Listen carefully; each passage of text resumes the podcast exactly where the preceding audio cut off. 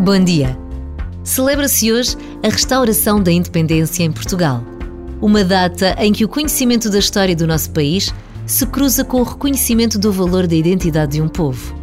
Sabermos quem somos e conhecermos o nosso passado é sempre um passo decisivo na construção do presente e que permite o futuro. Às vezes, basta esta breve pausa para nos recordarmos como a matriz cristã é identitária na história de Portugal.